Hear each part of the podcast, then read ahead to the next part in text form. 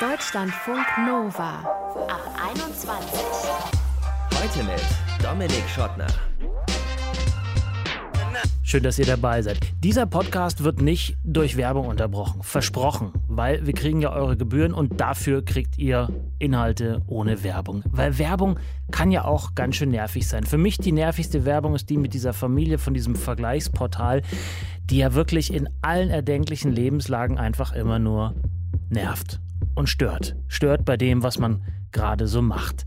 Im Netz, wenn man zum Beispiel auf Social-Media-Seiten unterwegs ist, da ist Werbung aber ein bisschen anders, bisschen organischer, bisschen integrierter. Warum ist das so und wie verändert das vielleicht unser Verhältnis zur Werbung? Das wollen wir besprechen in diesem Ab 21 Podcast. Mit dabei ist der Werbeforscher Professor Dr. Jörg Mattes von der Uni Wien und er wird uns erklären, warum wir uns bei Social Media nicht so sehr an der Werbung stören. Erstmal wollen wir das Ganze aber so ein bisschen journalistisch, humoristisch aufarbeiten und zwar mit Carla. Sie betreibt auf Twitter und auf Instagram einen Account namens Influencer und da nimmt sie sehr lustig auseinander, wie das läuft mit dem Influencer-Marketing. Hi Carla. Hallo.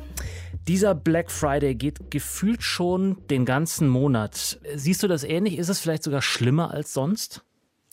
Ich finde, es geht nicht nur den ganzen Monat, schon eigentlich die ganze Zeit. Also es ist ja eigentlich jeder Tag Werbung, Tag bei den Influencern.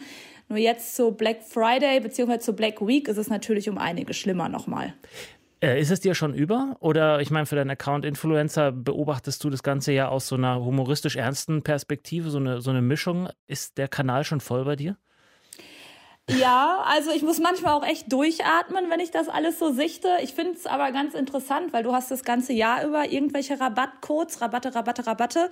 Und sobald dann die Black Week startet, werden die Rabattcodes einfach umgenannt. Da wird aus Chantal 007 dann Chantal Black 007. Das ist eigentlich das Einzige, was sich ändert, ehrlich gesagt. Okay, und was sind die absurdesten Produkte, die mit Chantal Black 007 beworben werden?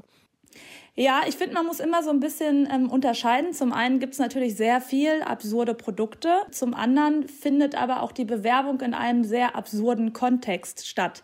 Also es gibt natürlich so Produkte wie, ähm, was ich immer sehr, sehr gerne mag, sind so Zahnbleach-Geschichten. Mhm. Via Handy und Aufladekabel kann man sich nochmal eben die Zähne bleachen. Das ist für mich natürlich absolut absurd.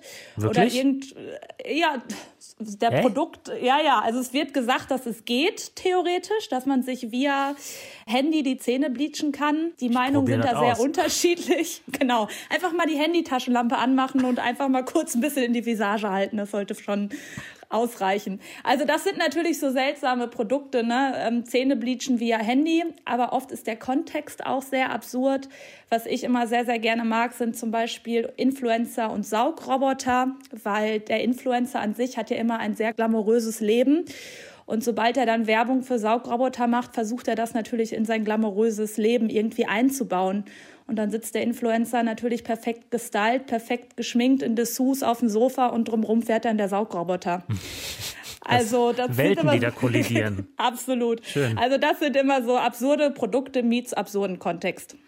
Staubsaugerroboter sind ja auch ohne InfluencerInnen zu einem Top-Produkt irgendwie geworden. Aber gibt es irgendwas, was nur durch InfluencerInnen irgendwie bekannter geworden ist?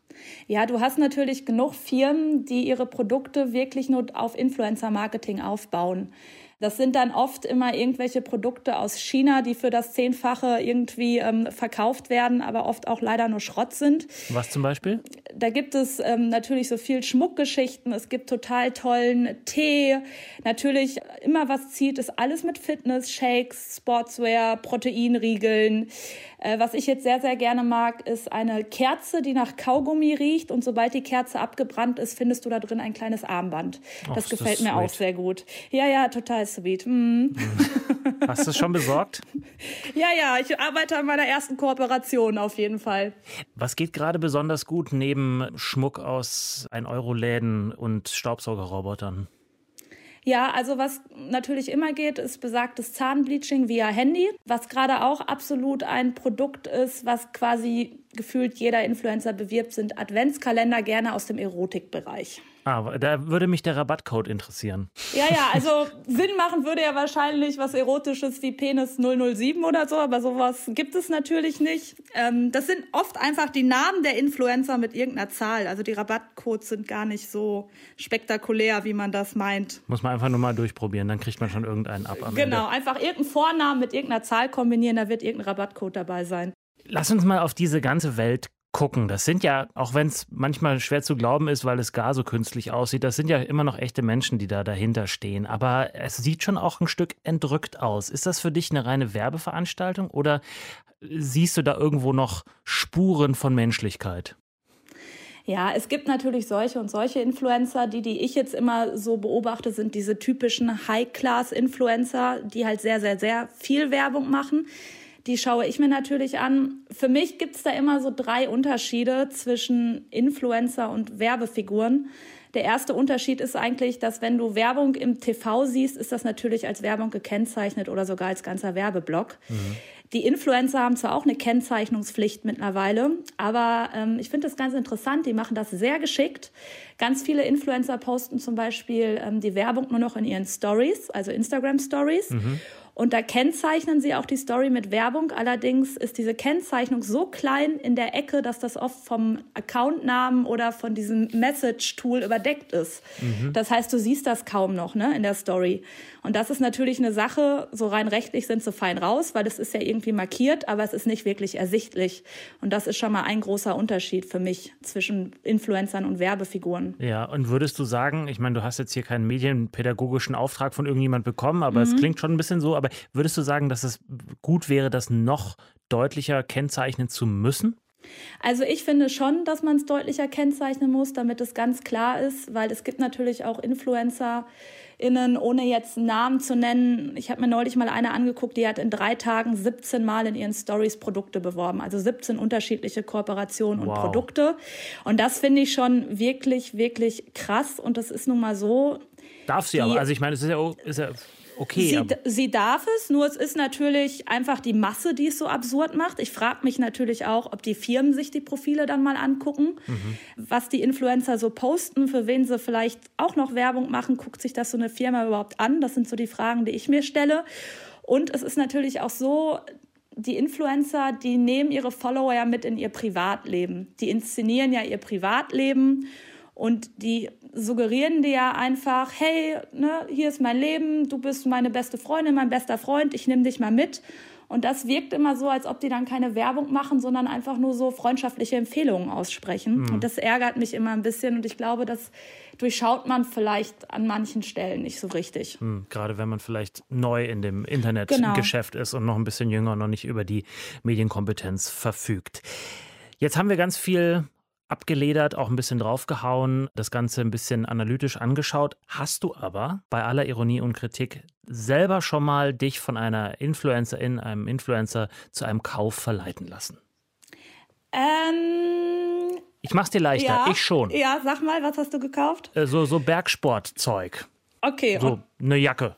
Und das war dann Werbung, die aber auch ganz klar als Werbung gekennzeichnet ja. war. Da würdest du sagen, du bist auch so ein bisschen drauf reingefallen. Nee, ich bin denen nicht auf den Leim gegangen. Also ich, so viel Medienkompetenz würde ich mir jetzt dann doch am Ende zutrauen. Okay. Aber ähm, ja. es war am Ende, natürlich habe ich gedacht, ach Mensch, du Trottel. Ähm, aber vielleicht hätte ich sie auch ohne nicht gefunden. Und sie ist gut.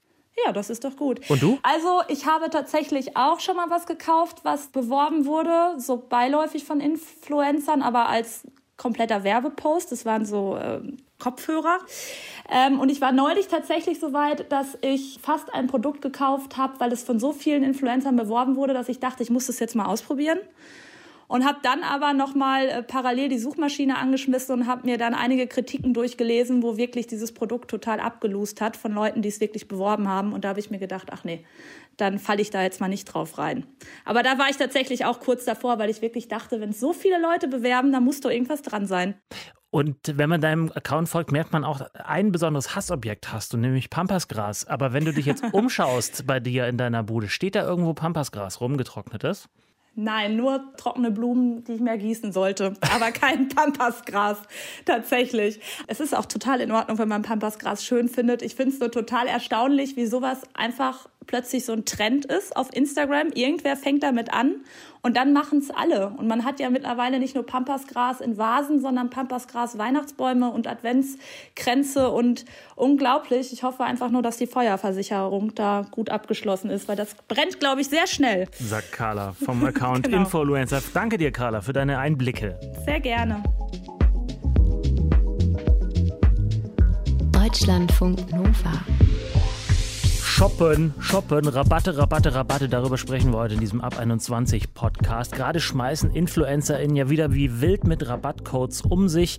Viele Läden bieten Sondernachlässe an. Stichwort Black Friday, Black Week. Einer, der das ganze Jahr über gerne einkauft, ist Jan. Der studiert Modedesign in Düsseldorf und er hat uns erzählt, wie er am liebsten einkauft.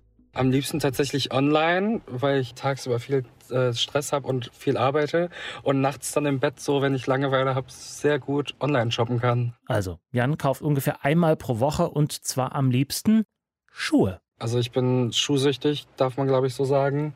Ich kaufe am liebsten Schuhe. Ich meine, wenn man zu oder abnimmt, ändert sich der Fuß halt nicht. Das ist auch immer sehr praktisch. Ja, und das ist schon krass. Ich persönlich habe zum Beispiel so gefühlt, naja, vielleicht 15 Paar Schuhe. Jan hat sage und schreibe 170 bis 200 Paar Schuhe, ganz genau kann das nicht sagen. Und warum er immer wieder neue Schuhe und andere Produkte kauft, das versteht man, wenn er erklärt, was Einkaufen bei ihm auslöst. Das ist ein sehr befriedigendes Gefühl. Also äh, ich glaube, es ist ein gutes Beispiel. Ich glaube, da kann auch jeder was mit anfangen. Wenn man beim Sex zum Höhepunkt kommt, ist es gleich, wenn der Postbote unten an der Tür klingelt. Während des ersten Corona-Teil-Lockdowns im Frühjahr hat Jan dann beobachtet, dass er mehr bestellt hat als sonst. Ich würde schon sagen, weil ich hatte mehr Zeit. Ich äh, war öfters online als sonst, also zumindest was Online-Geschäfte angeht. Man lässt sich auch sehr schnell verleiten, vor allem in den Corona-Zeiten waren oft sehr gute Aktionen, sehr gute Rabatte, die einen sehr schnell äh, zum Shoppen verleitet hat. Wobei ich persönlich tatsächlich darauf achten musste, dass ich mein Haushaltsbuch in den Blick halte, da ich halt durch Corona meine Jobs verloren habe und ein bisschen aufpassen musste. Aber nichtsdestotrotz habe ich, glaube ich, mehr gekauft als vorher. Ja, und falls ihr sagt, hm, so geht's mir auch, ich kaufe gerade mehr als sonst und schlag vielleicht auch bei dem ein oder anderen Rabatt zu, ihr seid damit nicht allein. Deutschlandfunk Nova die nervigste Werbung für mich ist ja die von dieser penetranten Familie, von diesem Vergleichsportal, die so offensichtlich amerikanisch ist und aber schlecht synchronisiert auf dem Sofa sitzt im Trikot der deutschen Fußballnationalmannschaft und mir irgendwelche Versicherungsvergleiche anpreisen will. Vielen herzlichen Dank. Vor allem unterbricht das immer, was ich ja eigentlich gucken will oder was ich im Netz vielleicht eigentlich lesen will. Bei Instagram, bei Social Media generell ist das irgendwie anders. Da wirkt die Werbung integriert. Sie fühlt sich, finde ich jedenfalls, fast organisch an, auch wenn mir da jemand irgendwas Nutzloses andrehen will. Warum ist das so? Warum ist es im Fernsehen oder auch im Netz sonst wo nervig, aber bei Social Media okay? Warum sagen wir einerseits, boah, dieser Vergleichsheini wieder und beim anderen sind wir total entzückt über die schöne Story mit den Schuhen? Darüber möchte ich jetzt sprechen mit dem Professor für Werbeforschung, Dr. Jörg Mattes von der Uni Wien. Hallo, Herr Mattes. Hallo, ich grüße Sie. Warum spricht die Werbung durch Influencerinnen und Influencer so viele an und warum ist die Werbung im Fernsehen eher nervig? Also ich glaube, der Hauptgrund ist, dass wir bei der klassischen Fernsehwerbung immer eigentlich auch wissen oder relativ deutlich spüren, dass das jetzt eine Werbesendung ist, die uns unterbricht bei dem, was wir im Moment gerade tun. Der Werbeblock wird ja auch angekündigt und er kommt dann und Menschen versuchen in der Regel diese Werbung auch zu vermeiden. Also man geht raus oder man schaut nicht hin oder man schaut aufs Handy und macht was anderes. Mhm. In sozialen Medien ist das etwas anders, weil dort die Werbung anders ausschaut. Zunächst einmal ist es so, dass die Werbung uns erreicht von Menschen, die wir interessant finden. Das können Influencer sein, das können aber auch Personen in unserem Netzwerk sein. Und dadurch hat die Werbung in sozialen Medien natürlich erstmal einen Glaubwürdigkeitsvorteil. Das heißt, es sind Quellen, die wir als glaubwürdiger und auch als positiver bewerten mhm. und deshalb auch eher hinschauen und hingucken und möglicherweise auch die Werbebotschaften rezipieren. Mhm. Es gibt aber noch einen zweiten Grund.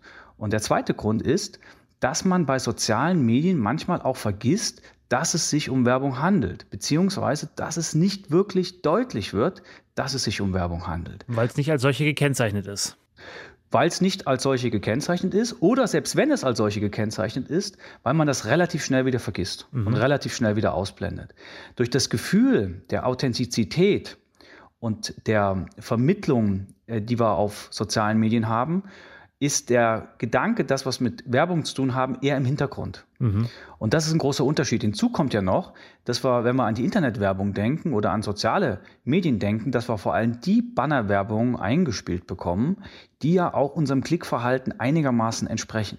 Das mhm. heißt, es gibt ja also eine Korrespondenz, zumindest statistisch gesehen, zwischen den Interessen des Publikums und der Werbung, die tatsächlich gezeigt wird. Wir alle wissen, dass das nicht immer hundertprozentig funktioniert, aber Natürlich ist das eine weitere Information, die Werbetreibende verwenden können, also das Klickverhalten, das bisherige Suchverhalten, die von Werbetreibenden auch verwendet wird, um den Menschen Werbung einzuspielen, die sie als interessant und spannend empfinden. Mhm. Ich habe da ehrlich gesagt den Eindruck, dass es sehr, sehr, sehr präzise mein Klickverhalten widerspiegelt oder mein Konsumverhalten widerspiegelt und manchmal sogar, und das ist ein bisschen das Erschreckende, manchmal sogar schon fast mehr oder besser zu wissen scheint, was ich vielleicht kaufen würde, wenn ich denn davon wüsste und mir es dann anzeigt, weil ich vielleicht drüber gesprochen habe in einem äh, Offline-Gespräch mit einer Person. Verändert also das Nutzen vom Netz, von sozialen Medien vor allem unser Verhältnis zur Werbung? Sind wir da ein bisschen gnädiger vielleicht? Ich weiß nicht, ob wir gnädiger sind. Ich glaube, der Hauptunterschied ist, dass wir Werbung nicht mehr so leicht als solche identifizieren können. Eine Werbung, die durch einen Influencer an uns herangebracht wird, wird nicht so offenkundig als Werbung mehr wahrgenommen, sondern eher als persönliche Empfehlung von einer Person, die wir als interessant empfinden. Mhm. Und damit ist so diese ganz klassische Schublade, das ist jetzt Werbung und das will mich überzeugen, gar nicht mehr so deutlich sichtbar. Das ist der größte Unterschied. Jetzt haben Sie gerade gesagt, ja, bei der Online-Werbung werden mir Sachen eingespielt, da bin ich selbst erstaunt, wie die Werbung sozusagen meine Wünsche lesen kann. Wir kennen natürlich auch die Beispiele, wo das Gegenteil der Fall ist, wo man sich fragt, warum wird mir das jetzt gezeigt? Ich habe es doch gerade erst gekauft. Also es funktioniert natürlich mhm. immer nur bis zum gewissen Punkt, aber der Mechanismus, der ist natürlich trotzdem da, und zwar der Mechanismus der Relevanz. Mhm. Das bedeutet, die große Herausforderung von Werbetreibenden ist, wie kann ich für Aufmerksamkeit sorgen für meine Botschaft? Mhm. In einer Medienumwelt, die voll von Informationen ist. Wie schaffe ich das, dass die Leute sich der Werbung zuwenden? Und da gibt es zwei Antworten darauf. Und das eine ist eben, indem ich versuche zu verschleiern, dass es sich um Werbung handelt. Das ist einfach nicht mehr so deutlich, wie beispielsweise bei Produktplatzierungen oder bei Influencer-Marketing ist es nicht mehr so klar, dass es sich um Werbung handelt. Es ist aber Werbung. Mhm. Und das Zweite ist, indem ich versuche, den Leuten die Werbung zu zeigen, die sie als spannend und als relevant erachten. Was wiederum mit den Algorithmen zu tun hat, die im Hintergrund arbeiten, wenn wir im Internet surfen und Datenspuren hinterlassen. Lassen Sie uns noch mal ganz kurz auf die Influencerinnen und Influencer mhm. schauen. Weiß man denn in der Wissenschaft, ob die wirklich so einen Einfluss haben, wie es ihr Name suggeriert, nämlich äh, uns zu beeinflussen in unserer Kaufentscheidung? Oder ist es eher ein wohliges Gefühl, was die uns geben mit ihren Stories und mit ihren Posts bei Instagram? Also der Einfluss von Influencer-Marketing ist schon da und der ist auch stark und zwar aus verschiedenen Gründen. Zum einen gibt es natürlich den Glaubwürdigkeitsvorteil der Influencer und damit wird der Werbegedanke ausgeblendet und ist nicht mehr so stark sichtbar. Und zum anderen verkehrt sich ja die Reihenfolge zwischen, sagen wir mal, Sender und Publikum. Klassischerweise versuchen Werbetreibende durch Streu, sogenannte Streumedien, äh, die Zielgruppe so gut wie möglich einzugrenzen. Mhm. Beim Influencer-Marketing ist es so, dass die Personen ja selbst zu den Influencern gehen und sich die aussuchen und dort gewissermaßen freiwillig auf die Werbebotschaften stoßen. Also, das sogar Teil des Influencer-Marketing ist, diese Produktempfehlung von Influencern. Mhm. Im Bewusstsein der Bevölkerung ist ja dann nicht mehr so klar, dass es sich um Werbung handelt, weil sie ja selbst sich diese Informationen gern anschauen und sogar raussuchen. Mhm. Und dadurch sind diese Effekte schon sehr, sehr stark. Ein weiterer Faktor ist auch noch wichtig. Das ist das Gefühl, den uns die Influencer vermittelt, mit ihnen befreundet zu sein. Man nennt das in der Literatur die sogenannte parasoziale Interaktion. Das heißt, ich habe das Gefühl, ich interagiere mit einer Person, obwohl ich die real noch nie getroffen habe. Aber sie fühlt sich an wie ein echter Freund oder eine echte Freundin. Und jetzt stellen wir uns vor, uns empfiehlt eine echte Freundin oder ein echter Freund ein Produkt oder eine Marke. Das hat natürlich ein ganz anderes Gewicht und eine ganz andere Glaubwürdigkeit, als wir das klassischerweise in der Werbung kennen. Mhm. Selbst bei berühmten Personen in der Werbung ist uns ja eigentlich klar, dass die gekauft worden sind und dafür bezahlt wurden. Allerdings beim Influencer-Marketing wirkt das so authentisch und so natürlich, dass der Effekt auf das Kaufverhalten natürlich auch stärker ist als bei klassischen Werbeformen. Was mich jetzt aber interessieren würde, gerade bei den Darstellungen der Influencerinnen, wenn sie sagen, die äh, gerieren sich wie beste Freundinnen und beste Freunde, da ist doch aber ein Punkt inzwischen erreicht, wo man doch deutlich merkt, das ist die totale Inszenierung. Da sitzen Menschen im Dessous auf dem Bett und präsentieren Staubsaugerroboter, wie uns das vorhin im Gespräch mhm. äh, Carla auch erzählt hat. Da muss ich doch merken, dass ich da zu einem Kauf animiert werden soll. Da merke ich doch, dass das keine Freunde von mir sind, oder? Hm. Also ist absolut richtig. Die Influencer-Welt ist eine absolut inszenierte Welt. Warum funktioniert das trotzdem? Es funktioniert trotzdem, weil mit den insgeheimen Wünschen und Bedürfnissen des Publikums gespielt wird. Weil also insgeheim der Wunsch da ist, auch so zu sein, auch so zu erscheinen wie der Influencer oder die Influencerin. Das sind ja meist ideale Umgebungen, ideale Personen, makellose Bilder. Mhm. Ja? Also diese, diese heile Welt, dieses unendlich Schöne, was uns da gezeigt wird, entspricht ja nicht unserer normalen Lebensrealität. Zur gleichen Zeit ist der Wunsch da, auch in so einer idealen Welt sich hineinzubegeben. Und das funktioniert auf einer affektiven Ebene. Also ohne dass wir uns das bewusst machen, sind diese ideal inszenierten Welten dann dennoch attraktiv, weil es Wunschwelten sind und sie Bedürfnisse ansprechen oder Idealvorstellungen ansprechen, von denen wir vielleicht wissen, dass wir sie nicht erreichen können oder dass wir nicht so sind, aber dennoch gern so seien. Also wir tun gerne so, als ob das vielleicht für uns erreichbar wäre. Und ähm, das sollte uns schon zu denken geben, und ähm, das kann man durchaus auch kritisch reflektieren. Ja, das mhm. klingt für mich, als wäre so ein Höhepunkt erreicht beim Influencer-Marketing, zumindest bei einem Teil, weil das klingt am Ende dann doch wieder wie die Werbung, die man aus dem Fernsehen kennt, wo alles idealisiert ist, drei Wettertaft äh, Werbung macht und das Haar hält bei Regen, Sonne und äh, Sturm. Also ist natürlich schon so, dass die Naivität, die vielleicht am Anfang da war beim Influencer-Marketing, dass die natürlich jetzt abgenommen hat und dass auch ein zunehmendes Segment in der Gesellschaft auch erkennt, um was es sich tatsächlich handelt. Ganz klar. Dennoch ist trotzdem der schlagende Vorteil eben die Nähe zu den dargestellten Personen, die Beziehung, die man aufbaut. Das Influencer-Marketing beruht ja darauf, dass man immer und immer wieder sich die Influencer anschaut, also immer wieder zurückkehrt, gewissermaßen in das Wohnzimmer der Influencerinnen und Influencer. Und diese Beziehung ist psychologisch gesehen relativ stark sagt der Werbeforscher Jörg Mattes von der Uni Wien. Und das war der Ab 21 Podcast Shoppen, wie Influencer uns beeinflussen. Eure Meinung würde uns interessieren. Mail at deutschlandfunknova.de oder per WhatsApp Nachricht, Sprach oder Text 0160 91 36 08 52. Am Mikro war für euch Dominik Schottner. Bleibt gesund und bleibt geschmeidig. Ciao. Deutschlandfunk Nova. Ab 21. 21. Die Podcasts jederzeit auch auf deutschlandfunknova.de.